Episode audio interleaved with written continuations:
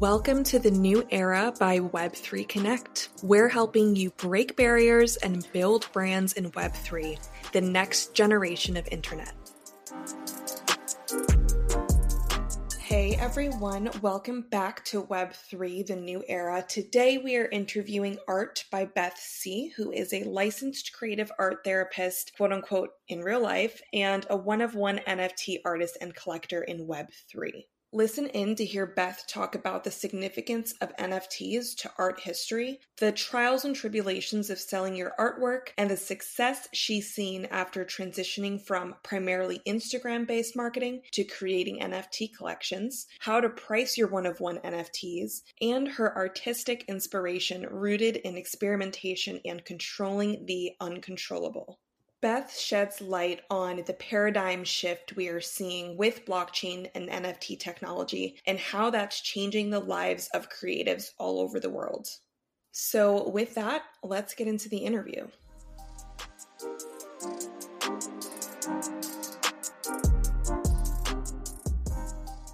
All right, and we are live. So today we have Beth with us. She is most known in the space for being a one of one NFT artist and collector, but she does many other things as well. So I will pass it over to you, Beth, to tell us a little bit more about yourself.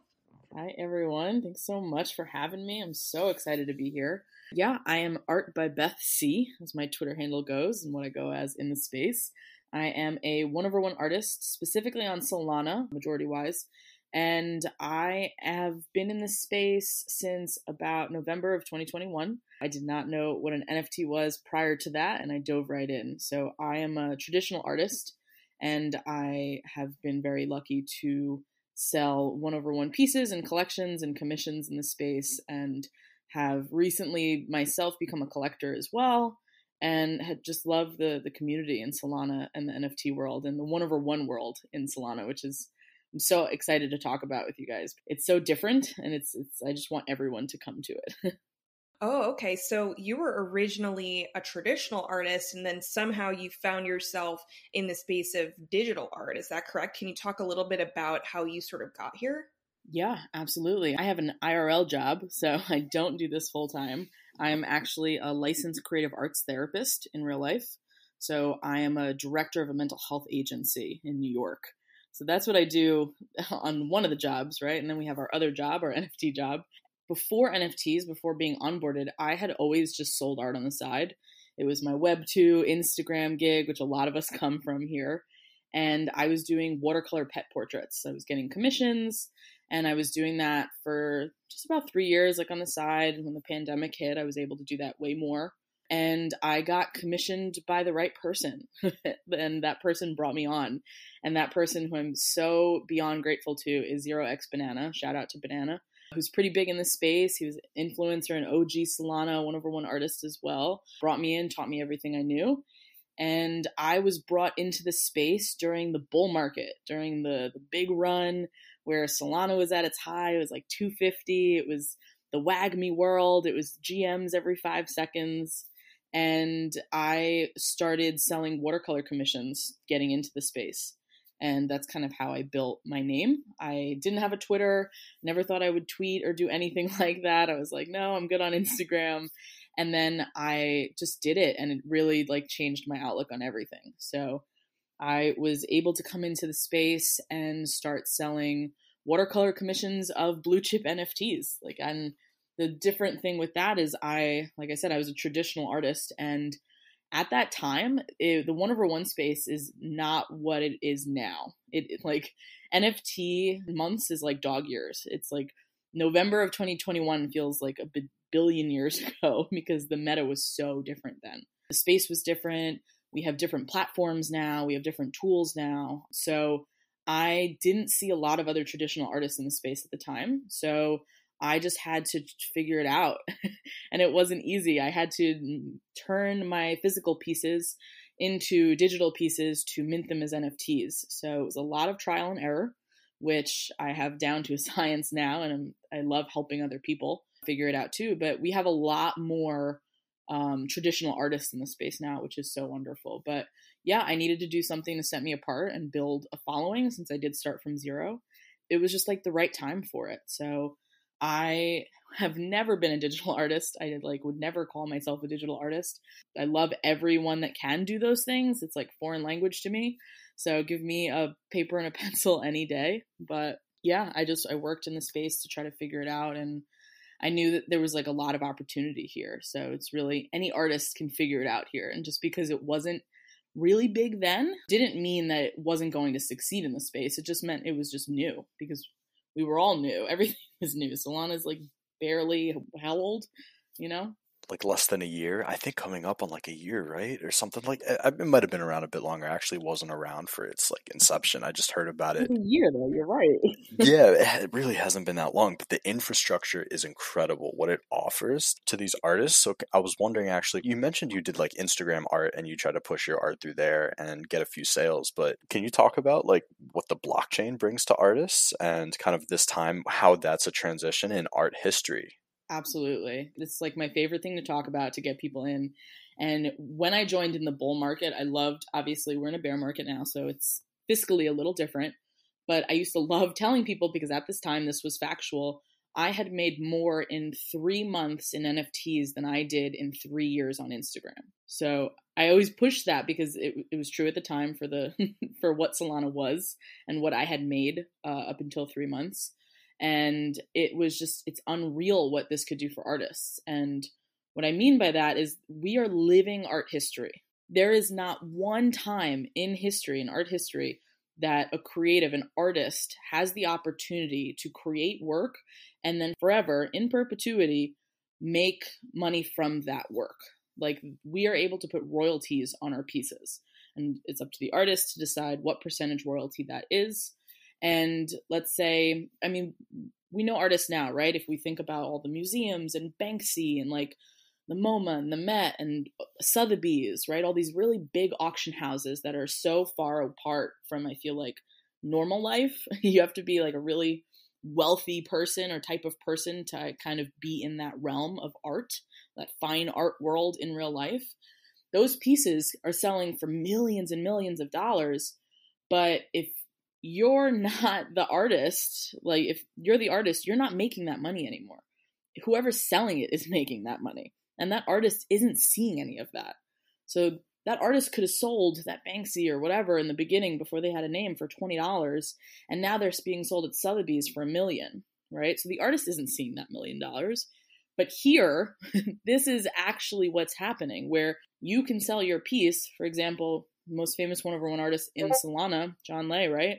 His first piece sold for what one 2.5 SOL or something? Something really small. And he's selling 200 500 SOL he's still seeing royalties from those sales. So it's not i just sold this at one price and then it's done. It's i'm selling this and if i become a name or if my name ever gets big or if i ever you know push my brand I can forever make money off of this. So it really changes the meta of the idea of the starving artist, which I'm putting in quotes, because it doesn't exist here anymore, or it has the opportunity to not exist here anymore if you work the space in a smart way, which a lot of people are doing. I think there was a statistic early on that on Holaplex's auctions, right?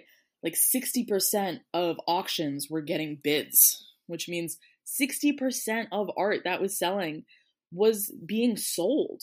And I think if you talk to people in real life, like artists on a day to day basis that are not in Web3 and not in NFTs, ask them when was the last time they sold a piece, right? Like really think about like how easy or difficult it was selling in real life versus this. I've sold over 50 pieces in less than six months, which that number in comparison to like the real time, it's just, it's mind blowing. So this is unbelievably a moment in art history. I don't it's just so exciting and I just I love emphasizing that we are living art history because this has never ever ever happened before. So it really gives creatives an opportunity to make money off of their work and not just the artists, right? It's the artist or it, let's say you're a photographer, it's the model. It's like any creative aspect involved in that art piece and it, it has so many many ways to go. So I, I love talking about that. So thank you for asking that.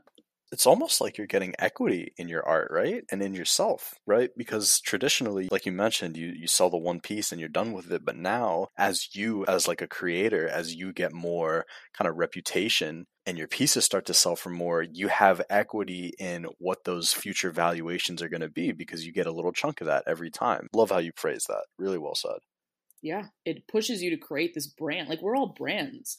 Every artist in the space is a business person, whether they realize it or not. Like they're creating a brand. I have a brand on Art by Beth C. So when we start realizing that there's just so much potential, like financially, artistically, creatively, like where this can really go. I have a challenge for you. Uh-oh. Describe your brand in like one phrase or one word. oh, my brand in one phrase or one word. Let's see. Um, community and equality. Those three words, but I went with the phrase instead of the word. Yeah, no, that that counts. what does that mean to you, though? The community aspect of that. The community aspect is everything in this space. So, like I said, I'm a therapist in real life, so connections and relationships and emphasis on that i think is everything. I think we can't do anything without each other you know? You don't have artists selling without collectors buying. You don't have you know people viewing if you're not posting. It's it's it's a it's a relationship that we're all building in this space. And in web3 especially like i have friends all over the world now that is insane to think about. Like i talk to people in Bali or Lebanon or wherever. I'm in New York and I actually like truthfully have friends all over and it's the community aspect. I mean, this week in particular is NFT NYC and I met a bunch of my collectors last night. And it was unreal and it was literally just like meeting friends. Like we didn't miss a beat. We hugged and it was like not a stranger, even though technically we're all strangers to each other. We just like message each other on Twitter, but it really is about community and building each other up. I was brought into this space and people helped me. A lot of people helped me. They answered my questions, they pointed me in directions of other people to figure out what to do and how to do it. And I try to do that for other people because it was done for me. And this is how we build the community. And I love my brand kind of being about that too, which is why I host the weekly spaces for Solana one over one artists because it's really about helping everyone. Like if you help everyone, it's good karma. Like it'll come back. Like it and it does come back. You have artists that are selling their pieces or you have people that are so grateful or you know, it's just you're doing good deeds and you're getting good deeds. So the community aspect I think is everything because that's what this space is all about. 100%. I mean, at least from what I can tell, I'm not like super, super integrated in the one of one art world in real life and digitally, but community in art is just, they just go hand in hand. They're like two sides of the same coin. And I'm very curious to hear your take on elaborating on what you were talking about earlier of why you think it's so much more difficult to sell your art in real life and to kind of make a, a good livable wage selling your art in real life versus in the NFT space? Is it what you were just talking about that you're able to tap into such a larger audience on a global scale? Is there just kind of a larger population of collectors in the NFT space? Like, what do you think is the reason for that? Mm, that's a great question. It's good to point that out because I, I don't think I've ever thought about it like that. But yeah, I do think it's you're able to build a relationship. And I think in real life, like you have to be put into a gallery, right? Or you have to get your art somewhere. You have to be in some bougie art school or, you know, be put in the front of the eyes of certain people that based on whatever reason, socioeconomic status, where you live, uh, your whatever it is, that's not as plausible. Access to entry is so much smaller for people in real life, I think, to get their art out there or to, you know, just get eyes on it. And I think that in Web3 and in the metaverse and in this world, we have that opportunity where we can talk to absolutely anyone and everyone and they're able to get to know us. It's not just a passing fleeting thing where I'm just seeing your art and then I'm moving on. It's I'm seeing your art and I'm able to connect with you.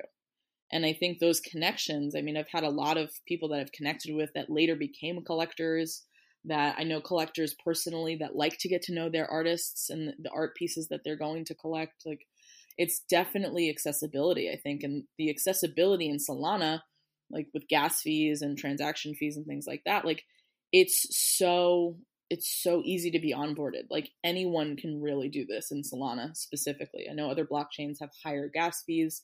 It's more difficult to entry into those. So, but in Solana, you pay 30 cents and a gas fee and you mint your first piece and you're able to make money and start selling.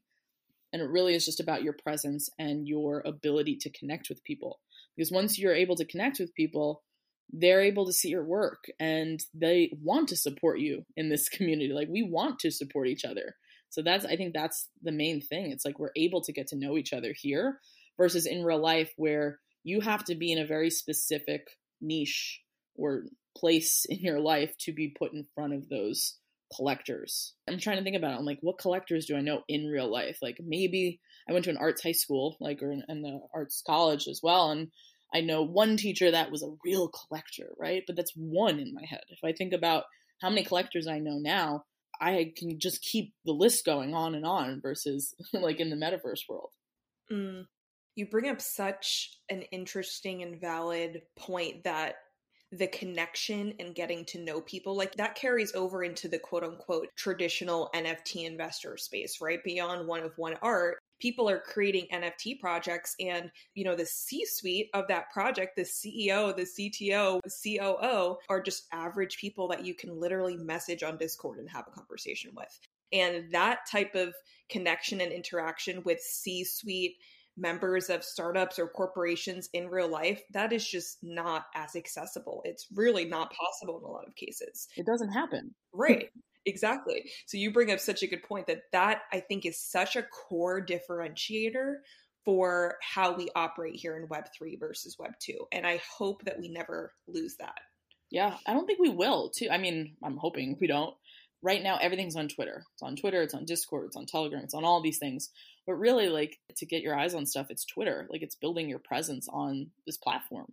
So I'm sure, you know, through time things are going to change and everything, but as long as it's right where it is right now and things are as they are, like you are able to build and able to just talk to people and get into those spaces with people. Yeah, absolutely. Can you tell us a little bit about your kind of artistic style? Like, do you typically tend to create a certain style of art, or do you more so experiment pretty often? And also, how did you kind of come to find your style when you were first starting out? Yeah, for sure. So when I first started in the space, like I said, I was doing commissions of blue chip NFTs or, you know, really whatever you commissioned me for because I was trying to hustle in the space. I was trying to build a brand. And after a while, I saw the one over one space kind of start picking up more. And I was seeing people just sell their stuff, like post collections and post this. And I was like, wow, that seems so much like way less stressful than what I'm doing because it's it's tough doing commissions and you know you want a satisfied customer and people have expectations and which was great and I'm super grateful for it but I jumped from that to releasing a collection because I was like you know what I want to try it I hadn't done that previously so I was nervous, but I actually went the abstract expressionism route, which was the complete opposite from what my commissions were. I was doing, you know, pet portraiture and watercolor and pen and ink and things like that. So my collections kind of evolved into this really loose abstract expressionism focusing on color. So my first collection was eight pieces and each one was a piece of the rainbow each color. There was a red one, a yellow one, a blue one, and so on. And the idea with that is I wanted my first collection to really highlight equality and, you know, using the rainbow as a symbolism and a metaphor and bringing that into the space that we need all the colors. you know, we need all the colors in life. We need to treat everyone equally and, and just kind of go that way. And I love experimenting with the medium. So I was using alcohol inks, which for people that don't know, it's a very loose medium. You have to use it on a special surface and things like that. And, and it really created this beautiful texture. And I did that originally because I was seeing all this digital art and these fractal art and these things that like I'm not a digital artist, so I was just like, well, how cool would it be if I can create this by hand?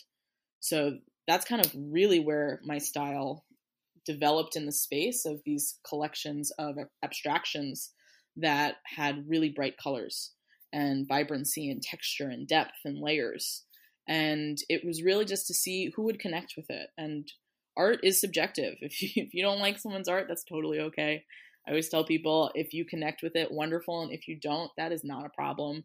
But I did three collections using that same medium and paper and alcohol ink. And my fourth collection, my most recent, I wanted to switch it up a little bit. So those three collections, I also added a utility to my art, which we know in Solana utility is really big on the PFP projects. And I wanted to add that for one our one artists as well because it's a struggle. It was a struggle more so than it is now to bring collectors in and get people like to understand the one over one art space and like why it's really important to invest in the one over one space. You're not just buying this piece because you like it. Like it's also an investment, just like your PFP projects and your generative projects. So I wanted to up the ante and I added a utility of not only do you get the NFT, if you mint the NFT, you also get the physical framed and shipped to you. So my first three collections, I was shipping all over the world. Like they all sold out.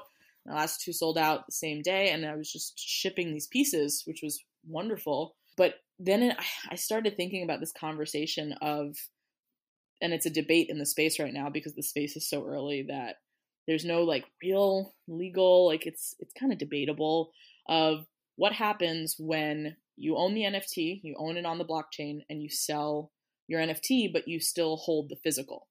Because then we're talking about ownership and blockchain and physical and things like that. So I wanted to create this conversation and point it out in my next collection. So what I did is I again created it by hand. I ended up doing alcohol inks on layered acrylic glass, which created a much different effect and, and I was really excited about it.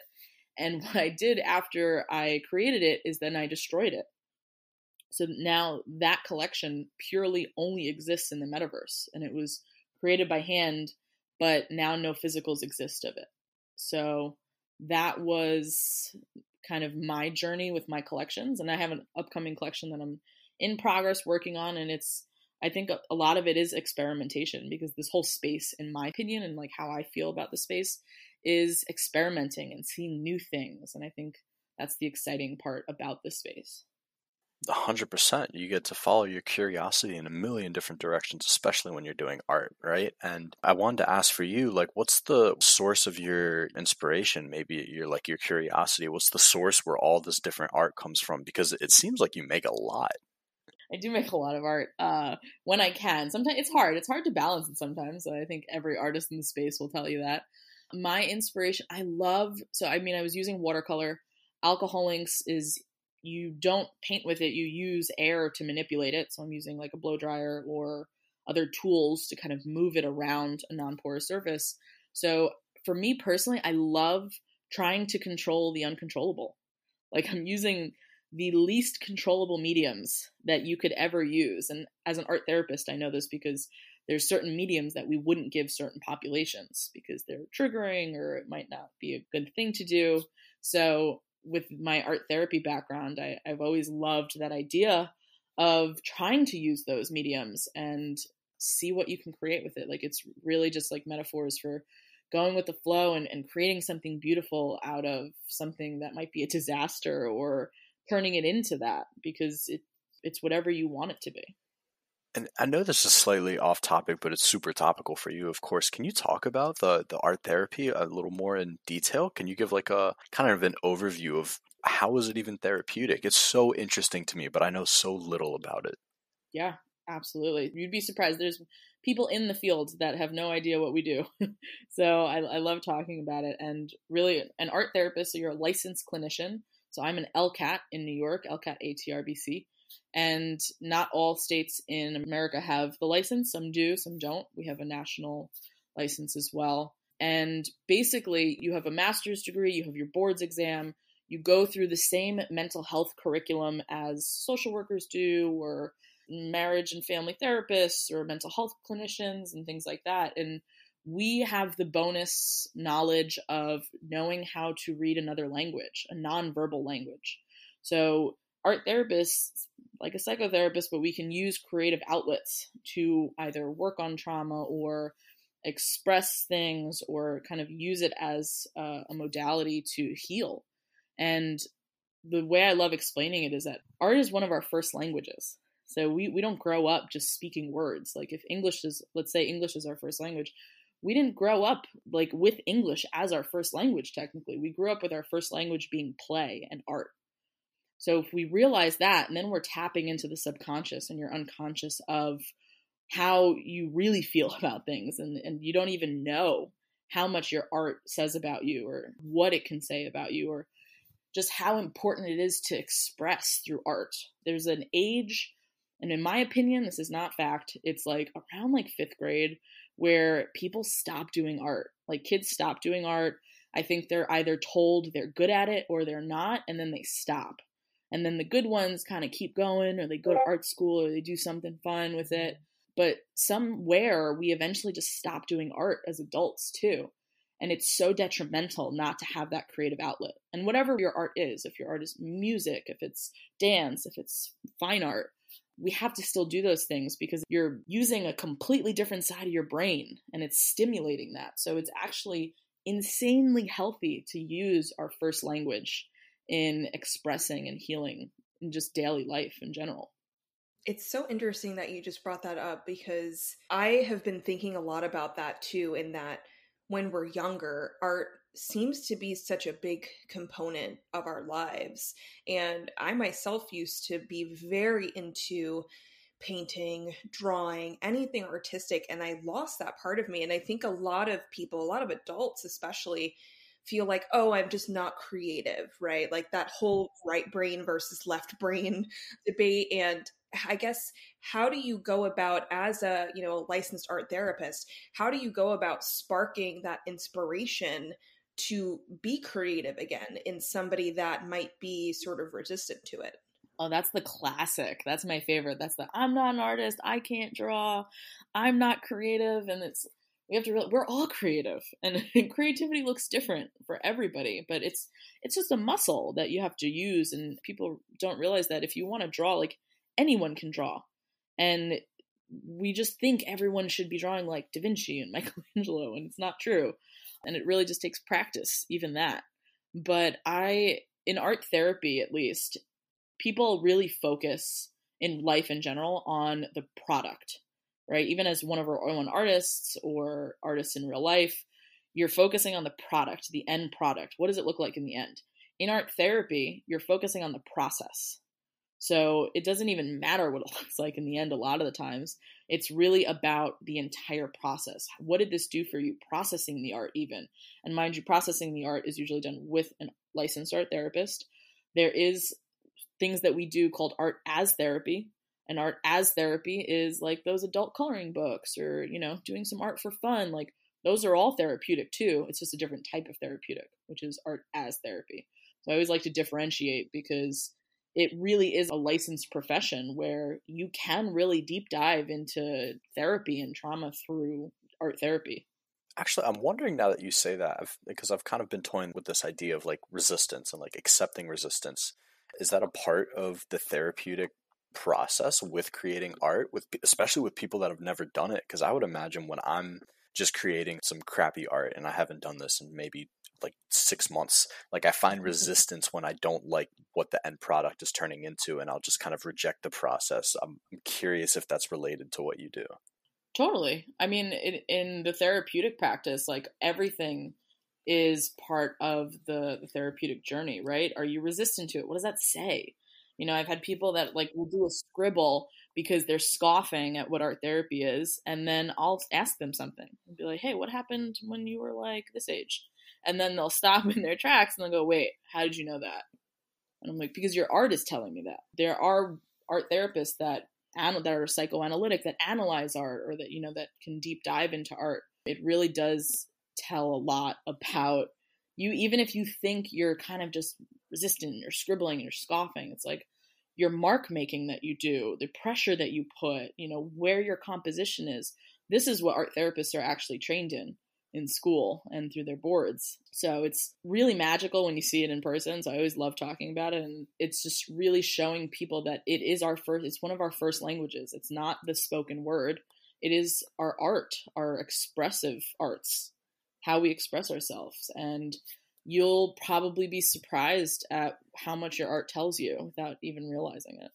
That's fascinating. For anyone listening, and myself included, if I wanted to get a taste of art therapy for myself without a therapist, one, is that safe to do? And two, is it any different from just doing art and seeing how you feel? Um, I love you for asking this question so much because oh my god, do you guys remember when coloring books came out and they were like art therapy, adult coloring books? I don't. You don't? No. No. well, there was like when adult coloring books were like a really big thing, they were labeled as art therapy. And the art therapy world, which is not a huge world of us, most of us know each other, was so enraged by it because that's art as therapy. So to get a taste of it, like it would be best to go to an art therapist or talk to an art therapist or touch base with a school that has a credentialed art therapy program. There's definitely plenty of resources online depending on where you are, and it's all over the world too. Um, I know art therapists in Ireland and you know so on. So it's definitely just looking more into the research base, and if you have insurance in America at least, to ask your providers to see if you know a licensed art therapist is covered, if you could do in network, out of network, and try it. Like see see how that process is for you, and then if you don't have that licensed professional, then definitely just keep doing art. Like do art if you haven't done art, do art. Don't ever stop doing art because that in and of itself is a huge therapeutic process. And I think you could do a lot of self work doing your own art, obviously in a safe space. Hmm. You might have really convinced me to get back into it just there. I'm like, I'm looking for more hobbies, you know, more things to do that I'm just doing for fun, that I'm not trying to make money off of it or make a job out of it, which I know many people do with art, but I tend to do that too much with all of my hobbies. So if I go back to art, it would very much just be like you were just explaining something that's more therapeutic and something that's more just for yourself, right? And I think that's such an important thing to remind ourselves that it's critical to have those things that you can tap into sort of your creative side and that you're just kind of doing it because you enjoy it. And kind of shifting gears a little bit, can you talk a little bit about your sort of perspective on the one of one NFT art market? Like, do you find that it's kind of oversaturated at this point or is it still sort of a hidden gem? And how do you think that plays into one's ability to grow their popularity in the space and actually make a living off of selling their one of one art? Yeah absolutely. And uh, before i do i also just want to emphasize like with people getting into art take a class like find anything. Like it could be pottery it could be like anything. Like you know just have fun with it again. So I had to add that because I think adults just stop doing art and it's a shame. But as for the one over one space, right now it's changed in the last eight months so much. And I think, uh, not even that, I think I know for a fact, there are more artists in the space than there are collectors. So I've onboarded plenty of artists, right? We have to just keep the community up and keep onboarding collectors because that in the end run will completely push the ecosystem more and more and more. Do I think it's oversaturated? Not necessarily. Um, I think it's still early, to be honest, because I have these conversations with people telling them about the one over one space. So I feel like a lot of people in Web3 and NFTs still are just more towards the generative PFP sides and like flipping and you know, making an income and a profit that way, which which is great and is helpful. But I feel like there's still so much more that can be done in the one over one ecosystem. Right now, the ecosystem has grown so amazingly. There are a lot of art collectors that are well known now in the space. You know, the platforms that are growing, Exchange Art, Form Function, Holaplex, like these platforms have done so much for artists in the space. So I think at the end of the day, anyone can be successful in this space if you are building relationships. I think if you're building relationships and you are obviously putting effort into your work and your art and you believe in it, you can be successful. And I know a lot of artists that have studied the space maybe before dropping, and that's also helpful because this the space changes like seasons. In the beginning, the art that was really booming was storytelling art in Solana. Like this storytelling, mm-hmm. fantastical, like John Lay's pieces. Like he told a story through his first collection. And that hit all time highs. And it came nowhere near what the PFP generative projects were hitting as in terms of floor price and sales. And if you think of I am Laura L, like the, the Lurkers collection, it's four pieces left. She just hit another all time high of 200 SOL on her last piece that was sold. So I know her personally, and I know she talks about in spaces publicly that she did. She like looked into the space first. She looked around and saw what was what was booming, and then kind of worked with the space itself. When I was first launching my stuff, the space wasn't really booming yet, and abstract definitely wasn't booming. But I was still pushing it because I believed in it, and I think as long as you're building those relationships, I was still able to sell out collections because I connected with people and I was advertising my own work. Like you have to post about it, you have to talk about it, you have to connect with people.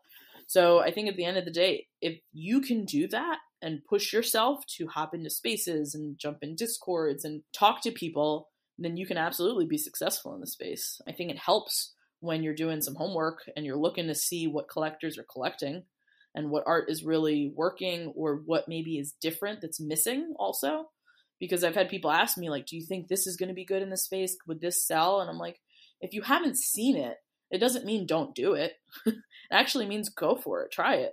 So I think the one over one ecosystem has so much potential because even if something doesn't work, you can just change it and then try something else. Like there's so many people that have we all have failed, you know, auction stories or like all-time low stories, but the successes outweigh it because we're not stopping. It's just that continuous journey that we're all on that we're just creating and connecting and building. We're all building this ecosystem together.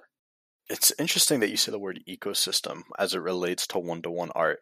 Because I'm, I guess I'm wondering for myself, like, can you just touch on the differences holistically between the one to one kind of collection ecosystem versus traditional generative project and like they end up being like startups or like companies more or less but can you just talk about the differences that strike you the most?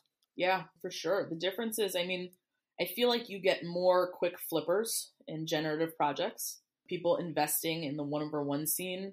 They're investing in brands and talent and art but they're also investing in the ecosystem that i'm talking about like the future of the art history that we're living so they're investing in like holding this piece, realizing that it's a piece of art history, as opposed to maybe some of the generative projects that are a piece of utility, right? That, that you can use or be a part of. Granted, one over one artists also carry utility, but I feel like that's what really the PFP projects are known for. It's like these brands, these utilities, this group of people, and and I think they're super important together because that's also what helped me. I would buy PFP projects and I would get into these communities to also push my brand. So a lot of those discords used to have like shill channels, like art, poster art. Those were huge for me because I was now able to get into a community of maybe of a 10k PFP project and post my work in this 10k discord right? So it's definitely a different space. The one over one i do think is more people are looking at longevity. Not to say that you can't flip for a profit but i think that it's people that are sticking around in the one over one scene versus maybe the pfp scene that is more quick flips in my opinion so last month, it looks like you sold out your um, one-to-one art collection called Color Theory, and I remember I had looked a few of those pieces as well. But based on your pin tweet, it looks like there's some like real life component, perhaps involving like beer. Could you talk about that? Oh my god, yes. So my Color Theory collection was the last collection that I did. I'm super grateful it sold out. It was ten pieces in total and this was the the collection where I mentioned that I was layering glass and they're no longer existing in real life. So they only exist in the metaverse. And my first collector, so the first piece that I put up was bought by Zero X Admiral and he posted about it, which is always helpful for artists. And he said the next person that joins the color theory collectors uh, I will buy you a beer. and then he hashtagged collect for beer. And from that moment, so it was a utility that I didn't even come up with. It was birthed by my collectors.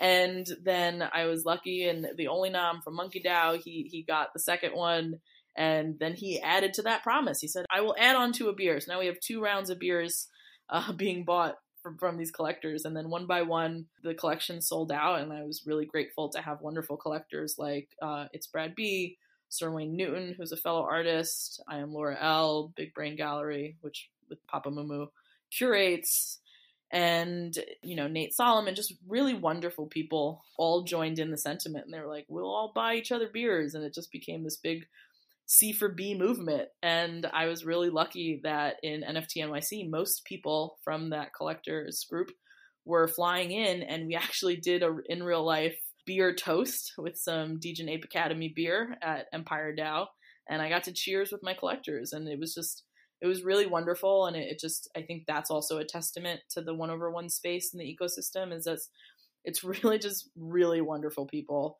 uh, helping each other and lifting each other up and is excited for each other and every single one of them that I met in real life just exceeded my expectations of just like how amazing they are in real life. Like you're just truly friends in this collector artist relationship. So that is the the collect for beer C for B initiative uh, from Color Theory, which you know we just talk about grabbing beers with each other, and when we're able to do it, we do it. Whenever anyone flies in or is in that area of the world that someone's in, they'll grab a beer.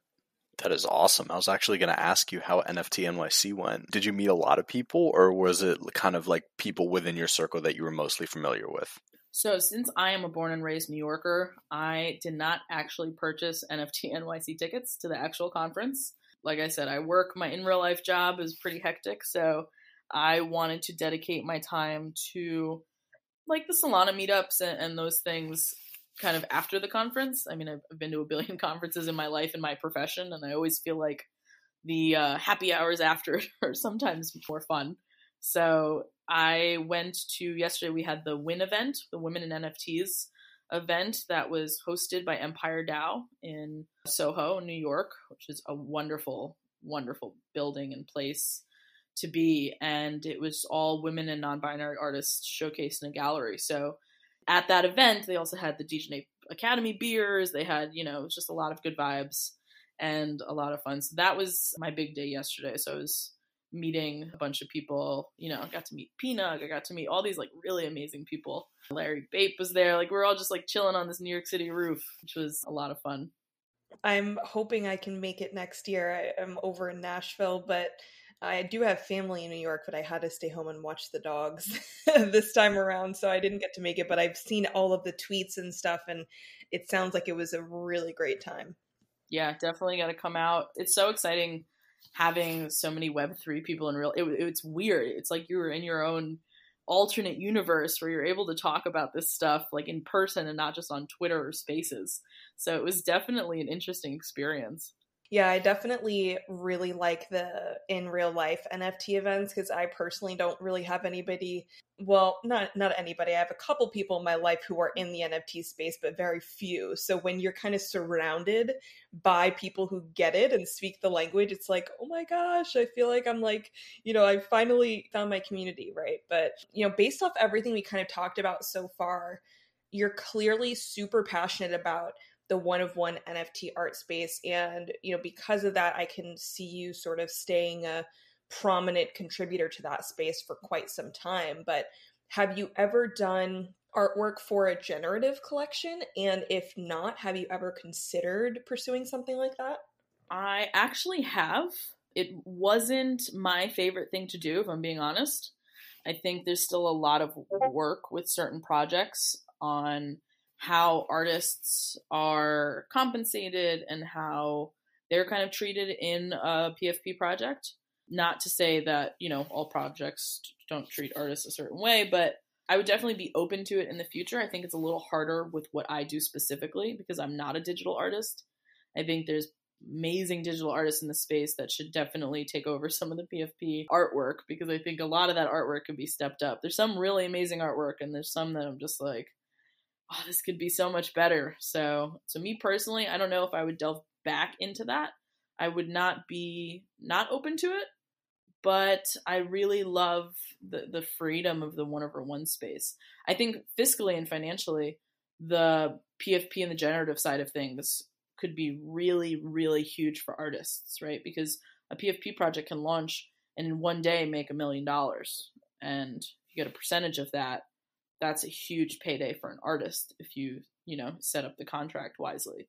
So I do think that is a very smart route for artists to go, and that people should hop into discords and connect with people. And I know you guys connect people and and bring that together, and I think that's going to be huge for the space as well. Yeah, absolutely. And I'm very curious when you first started selling one of one NFT artwork. Do you recall how long it took you to sell your first piece, like once you put it up on the market? Oh, yes. So I always tell people when you're selling artwork, it's not the moment that you put it up that you start selling it. You should start selling it a week before you put it up.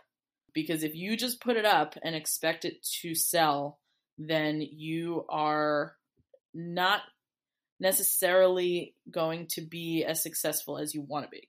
I was like trying to put that nicely. I'm like, you're gonna, you're not setting yourself up for failure, but you have a lower success rate because it's really all about how many eyes you can get on this piece to find the buyer.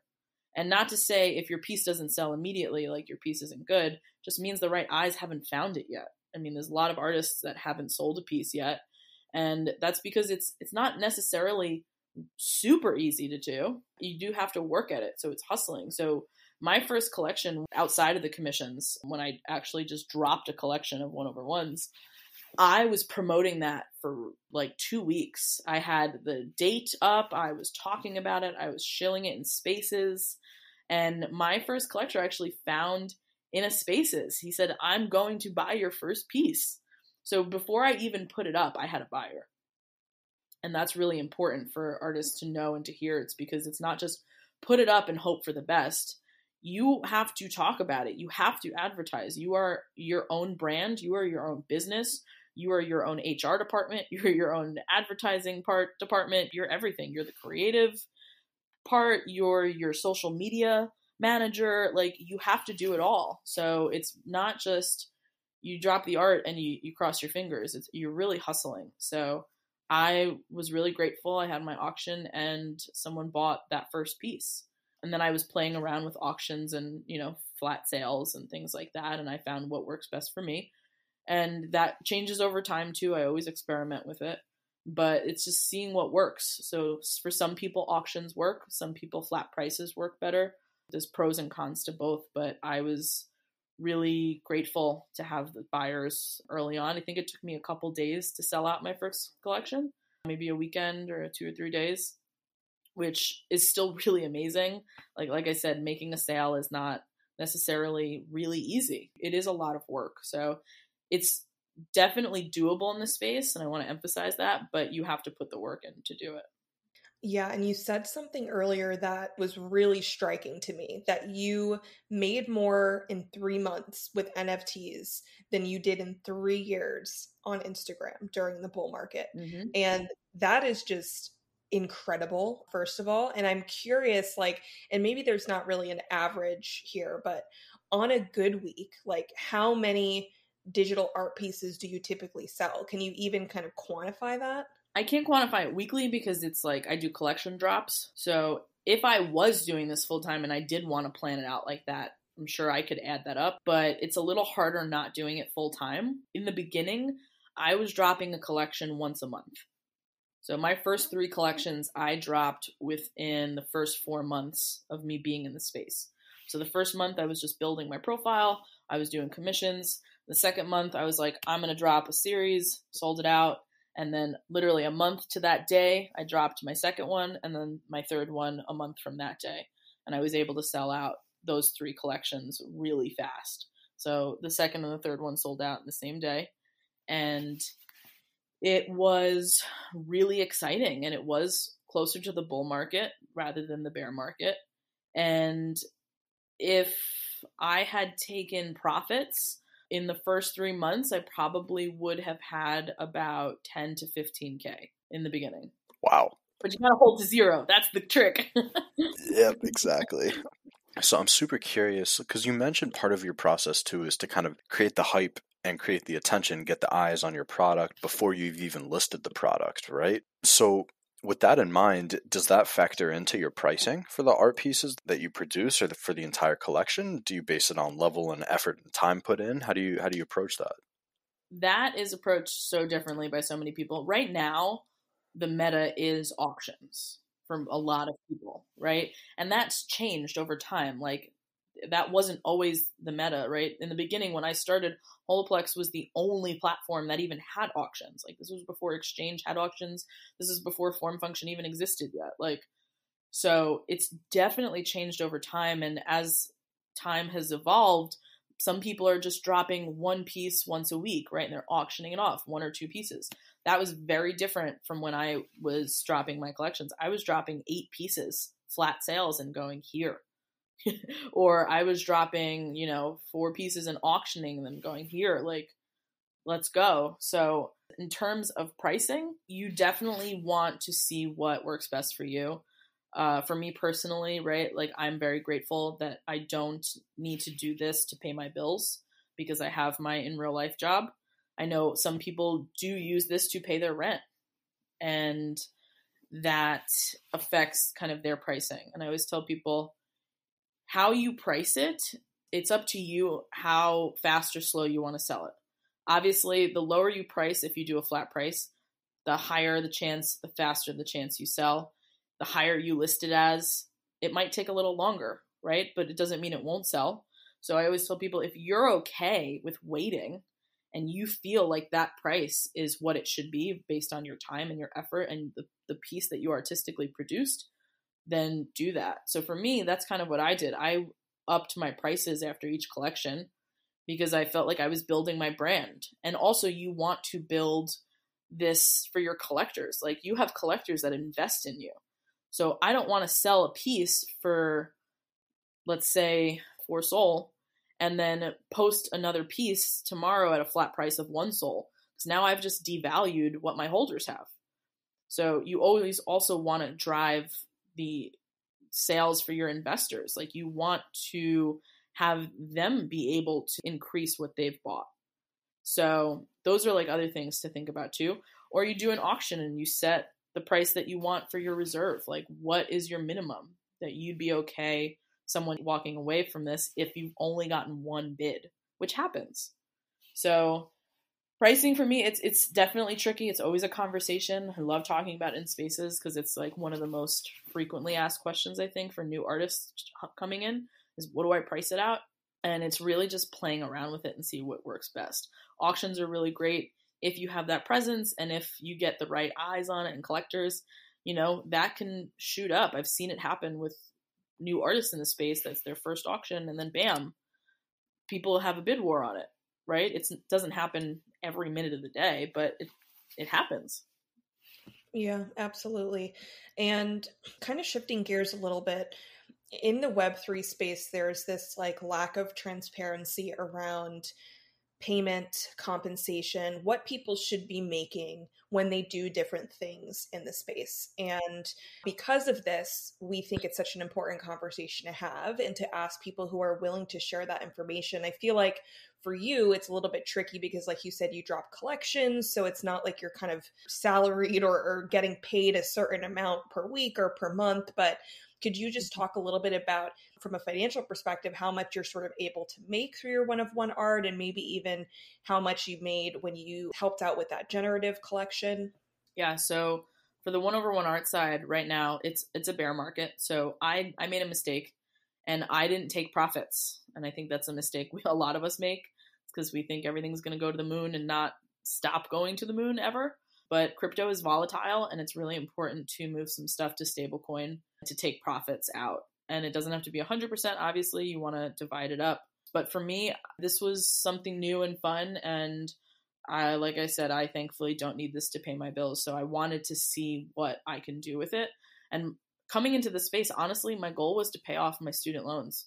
This, this is like the big crisis in our country, right? Is our student loan debt. And creative art therapists have to go to private schools. So that was one of my goals coming into the space. I was like, oh my God, people can do this here. It's actually obtainable here. So I was holding to try to make as much as I could. Right now, I'm still just holding. And what I also do is I also started flipping generative projects too. I have some that I hold with communities, and you can also make a lot doing that. And you can make a lot doing that and reinvesting it into the space as well. So as far as the PFP project as an artist, like like I said, that was on my part. One of my mistakes is I was saying yes to things because I thought I had to and I needed to to like build my name and do things and see how cool this was. The project wanted to work with me and I didn't take anything that I should have taken. So I didn't kind of set the commission price early on. It was really just a royalty price, which was, I'm happy to talk about, it was a mistake. It was a big mistake. And artists should be paid up front, and you should also take a percentage of the mint. So that is things that you should work out with the devs and work out with the project team. Is that you, if your art is being used, then you should not only have a royalty on it, you should get a portion of the mint and you should also be paid and commissioned for your time. You shouldn't be just hoping that this is going to be a project that moons, right? Not every project sells out.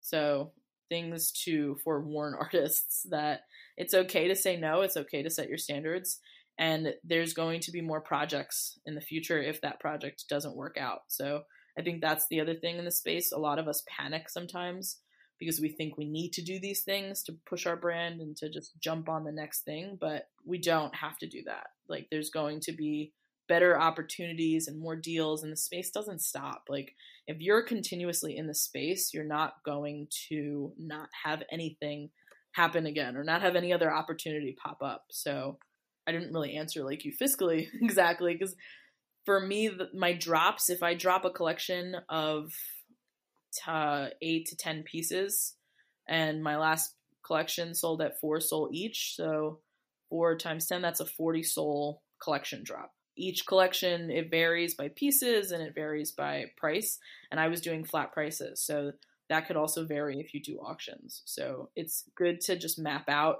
how many pieces you want in your collection and what your minimum price you think would be and how much Solana you can essentially gain from just that one drop. So if you're doing that drop monthly, you can think, oh, I can make, let's say, 40 SOL a month. Or, you know, if you look at the other artists that are doing the once a week auctions, that's four times a week, they're making X amount of money, let's say 10 SOL or up. That's another 40 SOL if you're doing 10 SOL times four weeks. But you can definitely map it out if you're hustling. It doesn't have to be this mysterious, I hope I make money in this space. Like, you can actually map it out as well. I like that a lot. I actually really resonated with what you said regarding just how quickly the space moves and how while some opportunities are going to fly by you, there's so many more that are coming up. And it makes me wonder where the entire space is going to be in the next like two, three, five, ten years. Combining that with the fact that you were mentioning that this is kind of a transition, like an inflection point within all of art history where creators can get paid in perpetuity for their art and for the amount of eyes and attention that they have on their collection. So I'm wondering, as a one to one artist, how are you positioning yourself well in light of the fact that pretty much an entire paradigm shift is happening in art history right now? Hmm, I am positioning myself by being here. I think that's the key for people. It's and it's hard too because you know we have to talk about mental health in this space because the space never stops which is unhealthy because uh, we as humans have to stop. we cannot go 24 7 like this space is. The space is worldwide 24 7. So it really is emphasizing that this is a marathon and not a sprint. And I think people can get caught up in the not I don't want to say the gambling aspect of it, but like uh it's a bit degen. You could say gambling. the degen aspect of it, like it's easy to get caught. I was getting caught up in it, and I hit a burnout point where like, all right, I'm posting a little less. Like I could take some time. It's okay. I, I was talking with a collector yesterday, and he was like, yeah, there's so much pressure on artists to put out work, but I can take a vacation. Like why can't you? So you're positioning yourself by being here and taking care of yourself because if you're here to stay, then you're here. If you think about the OG Solana one over one artists, we can name them in this space. Like a lot of them are still around and they are a part of the history of the ecosystem. So if you're here and you're posting and you're connecting with people and you're putting out art, then you're doing it. Like you don't have to hit those all-time high sales every week or every month even to position yourself in a good spot because it could all change in a second, right? Like think about uh, a random airdrop that you get that may be ten thousand worth ten thousand dollars, right? Or like you never know what's going to happen in the space. Like it, it's ever changing. So if you're in the space, things are going to happen. And realizing how important this is in art history and the time that we're in, where people still don't even know about this space yet fully or understand it, or there's like a protest about NFTs uh, in New York. Was that real? That wasn't real, right? I think that was real. no way. It might have been real. It's New York. I swear I, I looked it up because I had seen people posting about it on Twitter. And I don't know if this is true, but I saw an article that says some like streetwear clothing brand like put the whole thing on. It was just like a, a marketing stunt, but I don't know. Who knows? Who knows? That's so bullish, though. That's so funny. Exactly. So with this phrase is so overused because we're still early. Like we are though, because people like brands are just starting to get involved, like big brand names. Uh, think about what Magic Eden has been doing. Like it's overturning OpenSea right now, right? Especially in Solana, which is where I've positioned myself. Like if you're just here, people are going to know your name, and the friendships that you have are going to continue. Like we're going to bring each other higher because these opportunities are going to happen and they're going to reach out to artists and they're going to be like, hey, do you know this artist? And they're like, actually, my friend over here would be perfect for that. Or let's get something together. Like all the collectives that are happening. Like those are collectors and artists coming together to create these things. So I'm just ranting at this point about how bullish I am. Like you just have to be here. If you're here, you're positioning yourself. Well said. You you said something that really really stuck with me. It was when you mentioned how fast the space is moving, and in my mind, it was that immediate contrast with just pausing and taking a little bit of time either to connect with the community, connect with people, create art, connect with a creator of art, and I think for mental health, it's probably important that we stop and pause and just not even have to think or have to do anything, but to just exist like kind of at peace.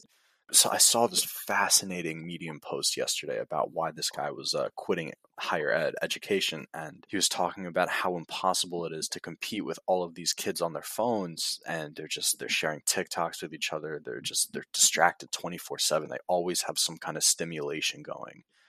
That can't be healthy for your brain, can it? I don't like. I really don't think it is. And it kind of ties into my next question, which is like, are there any traits or anything that you believe is underrated in this space? So, for example, that could be like patience. I just want to hear your answer here. I'm really excited to see what you say.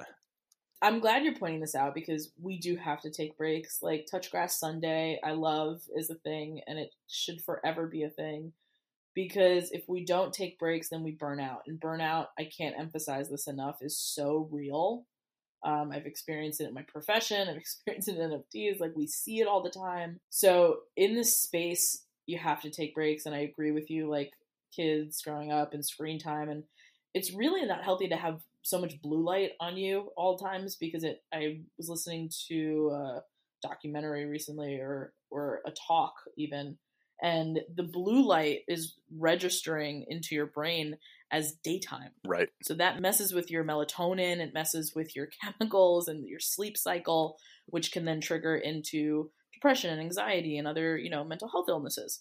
So it is really important to close the screens and don't get me wrong i'm guilty of it too i you know scroll sometimes in bed and i'm on twitter spaces too long or whatever it is but i think it really is underrated how difficult being consistent is in this space. Like to really post and engage and like come up with things to post. I mean, your analytics is really important on your Twitter. It's like how many hits are you getting? What are you posting? Or people seeing it? And that consistency is really hard to do. It looks easier than it is, you know, to be that engaged or even to host spaces.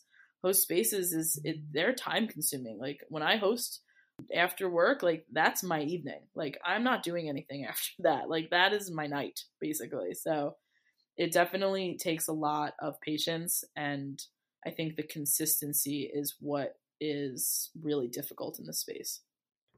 Yeah, uh, couldn't have said it better myself. And just to kind of close it out here, and I feel like we talked about a lot of things that could be taken as advice throughout the course of this conversation. But if we were to distill it down to one piece of advice that you could give somebody wanting to get started as a one on one artist in this space, what would that be?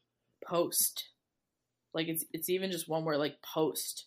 That was the advice that was given to me. Like it doesn't have to be minted yet. It doesn't have to be for sale yet. Post, post what you're working on, post your process, post what you're doing, post your studio. Um, you know, just post because the more you post, the more traffic you'll get. The more traffic you get, the easier you could build your page. And if you're building your page, when you are ready to drop your first piece, it's going to be that much easier to get eyes on it. So, like, obviously, you know, you're creating, like, do your create, take time for yourself, look into the space, connect with people, but post, even post on other people, like comment and start conversations. Like all my collectors, for the most part, I love. I have wonderful relationships with them. Like we've talked or we've had conversations or we've been able to connect in real life, which I'm grateful for. So it's really just important to post and start that conversation with people. And I've, I've talked to people that identify as introverts and and this may be difficult for them and I totally get it.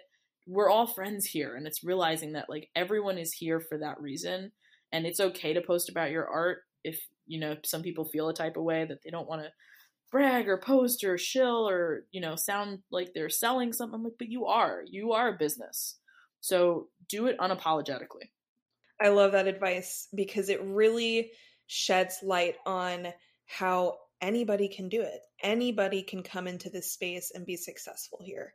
And if you get one lesson out of this conversation with Beth, it should be that, right? Just jump into it and just post. so that is all the questions we had for you, Beth. Thank you. Thank you so much for joining us. You provided some super incredible insight into just how like NFTs are giving power back to artists and creators in a way that will undoubtedly go down in history. So, as a traditional artist, if you didn't come out of this episode thinking about how you can start to capitalize on NFTs tomorrow, then you might be missing out on an amazing opportunity. And Beth provided some great tips on how you can get started and how you can be successful in this space. So before we close it out, Beth, do you have any closing thoughts or any details on how people can keep up with you? Yeah, absolutely. So, like I said, my Twitter handle is art by Beth C, B E T H C. And it really is about, like, even this podcast episode, right? It's us connecting, it's sliding into DMs, it's messaging people. So, if you are an artist or you have created art and you are not selling your art as an NFT, then you're missing out on an opportunity to make potentially life changing money. And that I also just wanted to emphasize like, just message people, post, talk to people. If you like something, message them, right? Start a conversation. All the connections I've made or opportunities I've had have come from just talking with people in this space and this space is truly wonderful so if anyone ever has questions about onboarding or wants to join my dms are always open i'm i've onboarded people i love to do it because we're all here to grow the space and it's there's nothing better than doing that so we're here for you and i know plenty of artists that will have share the same sentiment as me because they've helped other artists and myself included so we're here and I'm excited for the future. All right. Thank you so much, Beth. It was a pleasure having you. Thank you so much for having me. It was great talking with you guys.